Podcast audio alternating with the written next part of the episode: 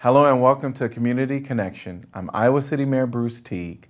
Our community is examining our systems in light of the Black Lives Matter movement, looking to remove barriers and improve equity for all residents. While these efforts are ramped up right now, the work to improve the opportunities for people of color have been in motion for years.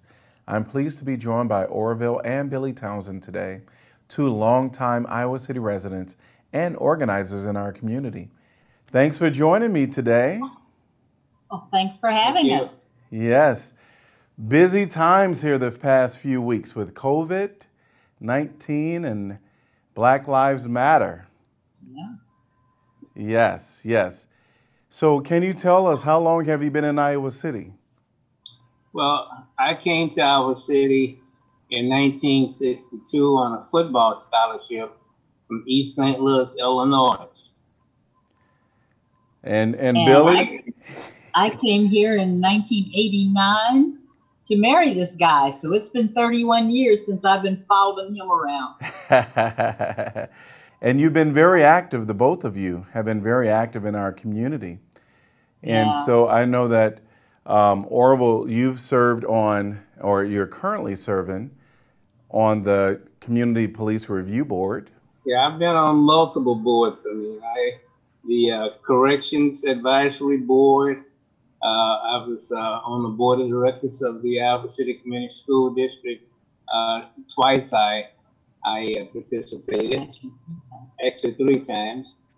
And uh, Athletic University of Iowa Athletic Mentoring Board and uh, Black Voices. Yes, and I know that we're we're active on Black Voices together on the Black Voices project. And then Mrs. Townsend, you are also not letting any dust get under your feet either.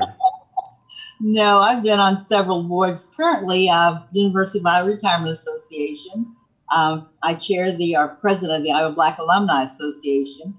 I'm on Planning and Zoning Commission, uh, Black Voices Projects, and the UI Athletic Mentoring Program. Um, and I have been on several other uh, boards, uh, Human Rights Commission, uh, Riverside Theater Board. Um, when I was at the university, African American Council and Staff Council. So, yeah, we stay busy.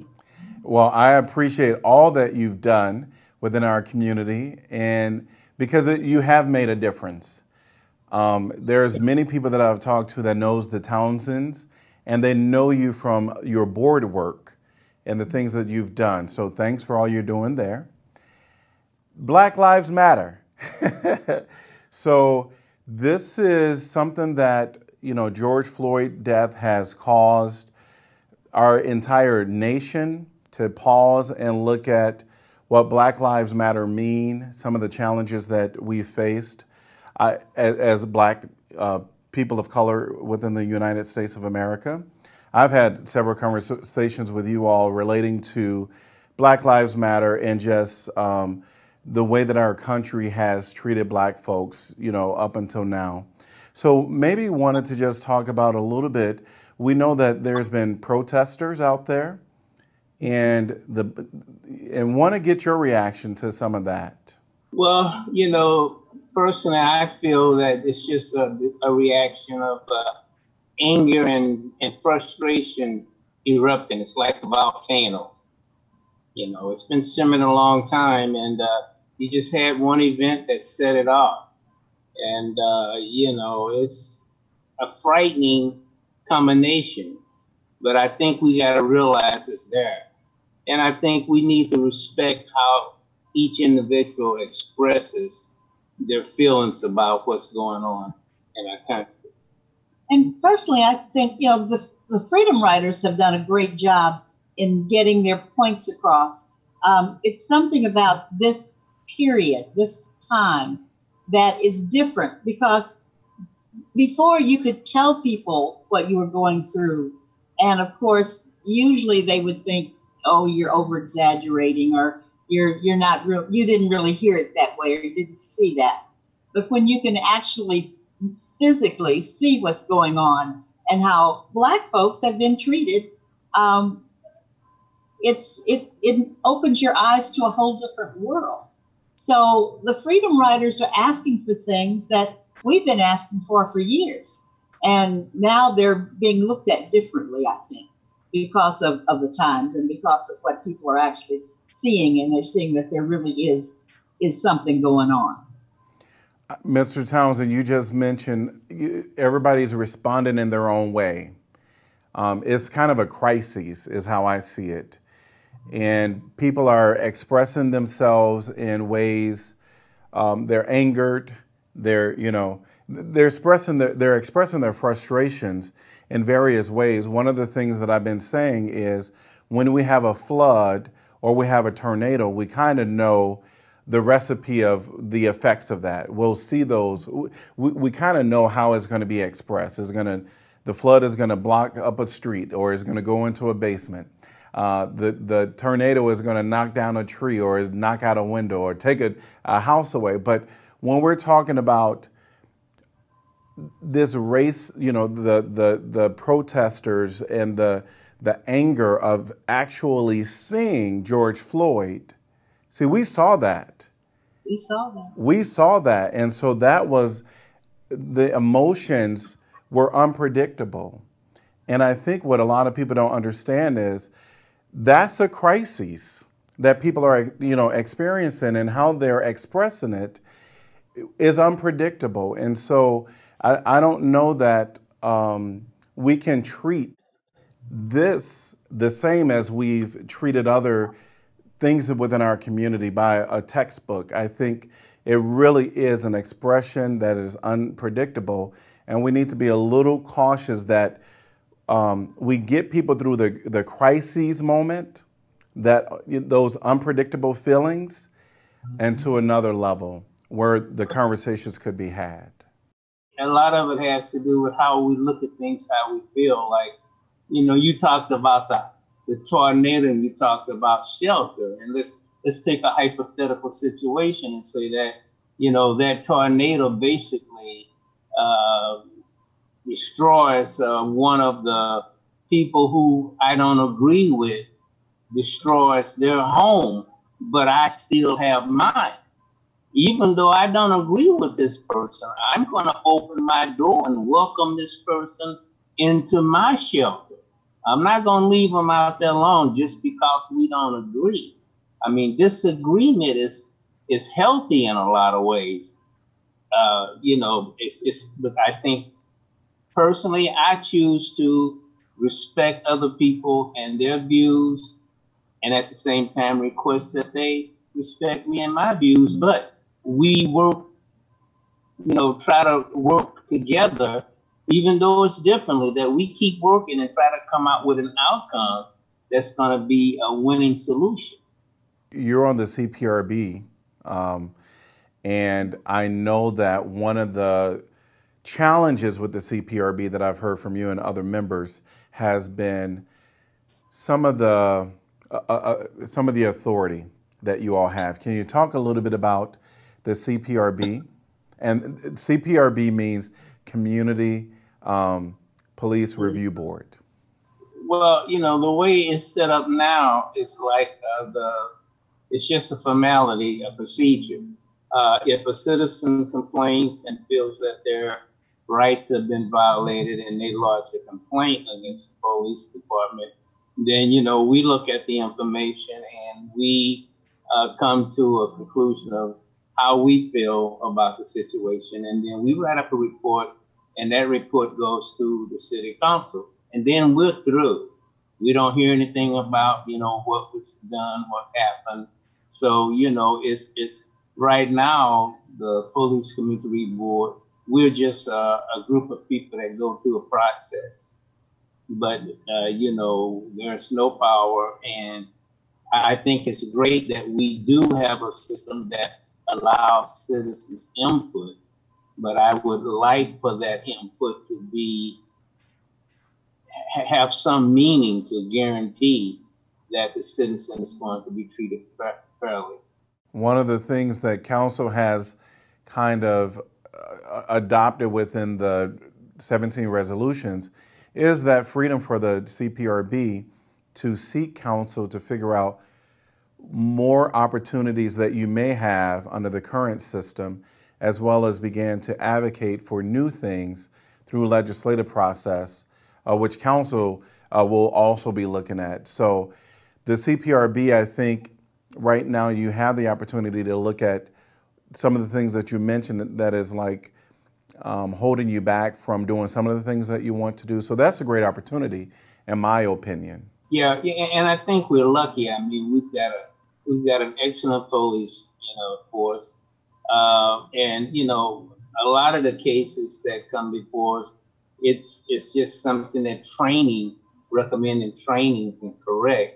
But at the same time, you know, I've been in Iowa City for quite a while, and I'll tell you, when my when my kids were home and they were driving, I spent a fortune on our car, um, you know, just keeping it so that the tail light was working because I didn't want my kid to have to deal with a racist policeman. And we and we had some. I mean, I've had positive situations multiple times where the officer violated my right because he had the power. But you know, we're at a different place now, and you know, we had a police chief that was superb, and he's gone. We lost him, so we're on a search now, and I'm hoping that we can get a a police chief that's going to step in and you know take us where we need to be.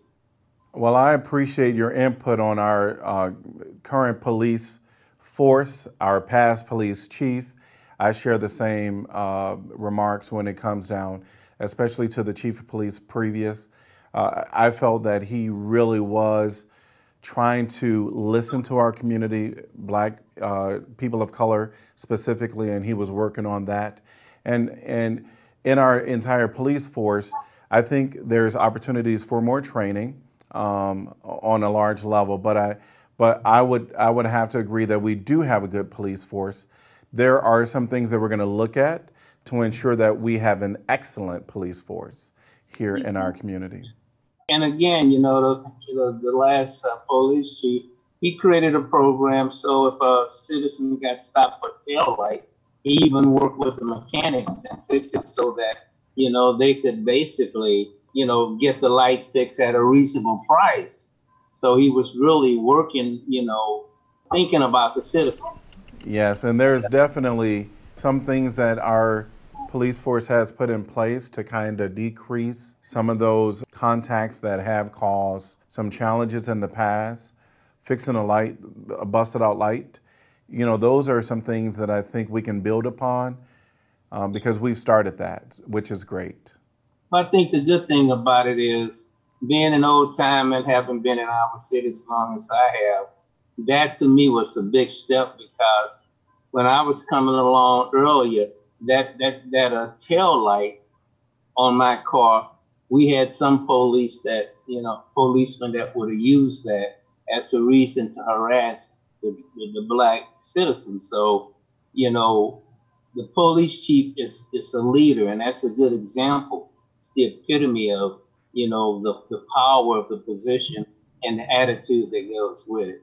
We have people in our community that are giving their personal stories, and I think that is important for the police department to hear those personal stories um, because it really can bring um, just hearing what people of color have experienced through our police department, I really believe that that should be a part of the curriculum as well. I do want to switch to Mrs. Townsend um, because I know that you you're very active, um, especially when it comes down to you're the president of the Iowa um, Black Alumni yeah, the Iowa Black Alumni Association, and you've also been involved with other committees as you mentioned at the University of Iowa. In regards to diversity. Can you talk a little bit about that from your vantage point? Because of all the things that have been going on on campus, we did pen a letter to President Harreld. And I won't go into detail about it because he hasn't responded as yet. But we asked for several things from him, including a, a Zoom meeting to talk about the things that we don't feel are being addressed on campus. Um, a few of those, of course, uh, we know about the athletes and their uh, um, responses to the way they've been treated. And um, recruitment and retention on campus um, with with people of color. Um, so we're trying to at least have a voice on campus uh, so that they know that there are people that have been there and that have been students there that are interested in what's going on. Right now is the opportunity for people of color specifically to reach out and to share some of the experiences or even some of the direct ask of what would be beneficial in order to get us to a different place to overcome diversity or to, to, to ensure that we have diversity and equity in all of the programs that we have. And so I know that you're very involved, um, you know, in our community. And so what would you say to individuals out there that are people of color as far as like allowing their voices to be heard? For people of color, I think we just need to speak up. Um, the problem, especially with students, is they come into this area and they may not be accustomed to Iowa City. So they think that the things they're going through, it's, it's just unusual that nobody else is going through it and nobody else has, has walked in their shoes. And for us, as members that, that have been students and teaching and, and staff at the university and members of this community, we need to let them know that they're not by themselves and we're just here to try to make it better. Um, but as students, it's difficult for them to come into this this this area and uh, try to change things. So if we aren't there as their voice, if we aren't there to fight for them, then things will never change. And I think that's something that's that's happening now. Is things are we're at a point now where we can make things happen.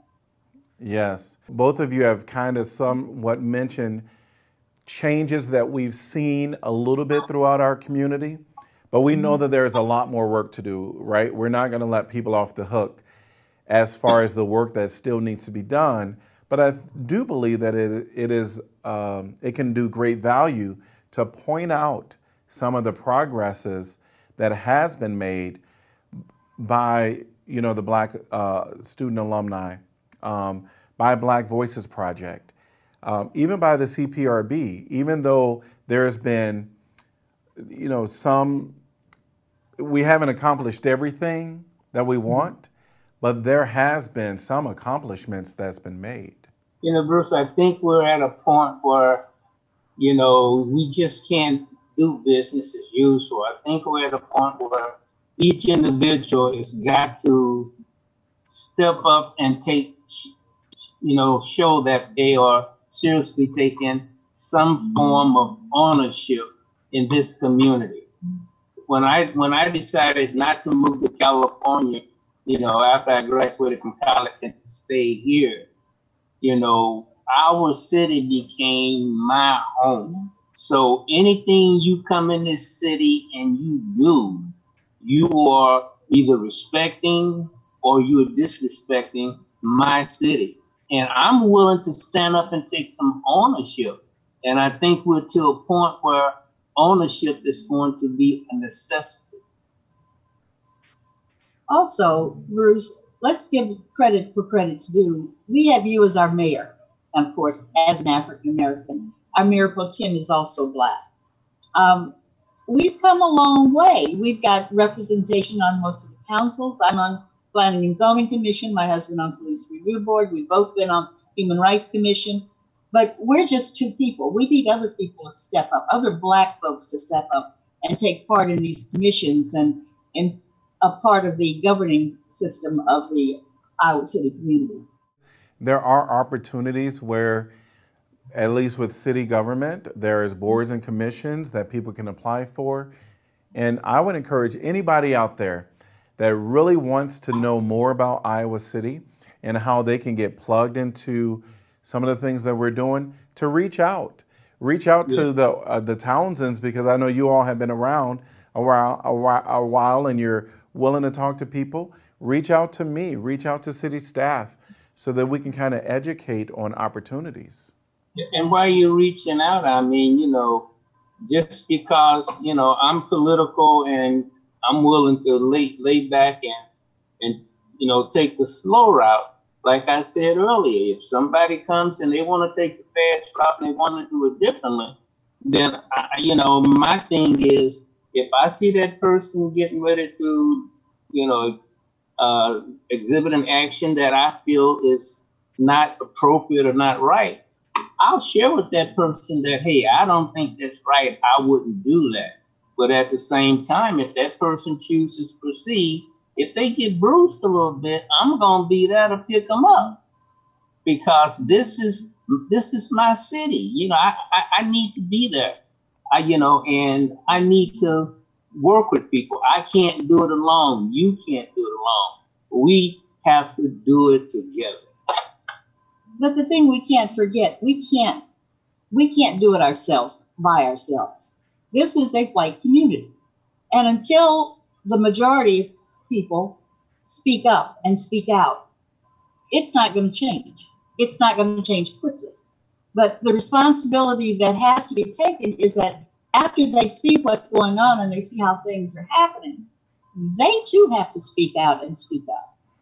So we can't let that be our, this isn't our problem. This is everybody's problem. It is everybody's problem. Um, as far and it's everybody's responsibility. Exactly. It, it really is everybody's responsibility um, and, and on an individual basis because we can create the greatest policies mm-hmm. in the world, but individually, people must understand what Black Lives Matter mean. They must understand what systemic racism mean and how mm-hmm. to not contribute and to end it. And so that's that's one of the things that I think um, is most vital is that is individual change that really needs to be made as well. And I don't think we should be afraid to, you know, say and share if it comes to that to just say I can't breathe. You know, it, it this is a time for action. Yes. It's important that we all be involved in our way and give whatever little bit that we have. But together we can be so mighty. Yes, yes, yes. And with that, I wanted to know if there's any closing words that you would like to share with us. I'm so appreciative for your time today, just to talk to you, uh, as I always have been. For me, I, I've been listening to Jane Elliott, the Iowa, the Iowa woman who talks about every white person being racist and every white person being privileged. And that until you realize that, you don't understand how I walk in my shoes as a black person. So it's different. The lives we lead are very different.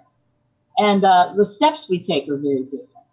So I think that we should all listen to her and see what she has to say and see if we really buy into what she's preaching.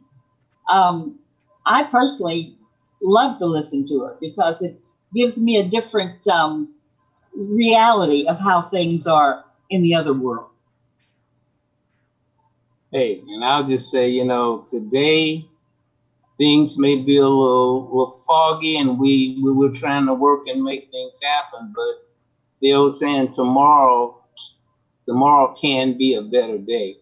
And if you really believe that, then you shouldn't mind getting involved and doing everything you can to bring about the changes that will assure that tomorrow will be a better day. I love it. I love it. I love it. Thank you both so much, and I hope you have an awesome and amazing day. Thank All you. Right, thank you. And you're doing a great job, Bruce. Stay well. I appreciate that. I appreciate that. You too, take care. That's our episode. If you would like to follow along with our progress on the Black Lives Matter movement, you can visit icgov.org slash BLM. We'll be back again with another episode of Community Connection, and I hope you'll join us. Until then, remember, we're all in this together.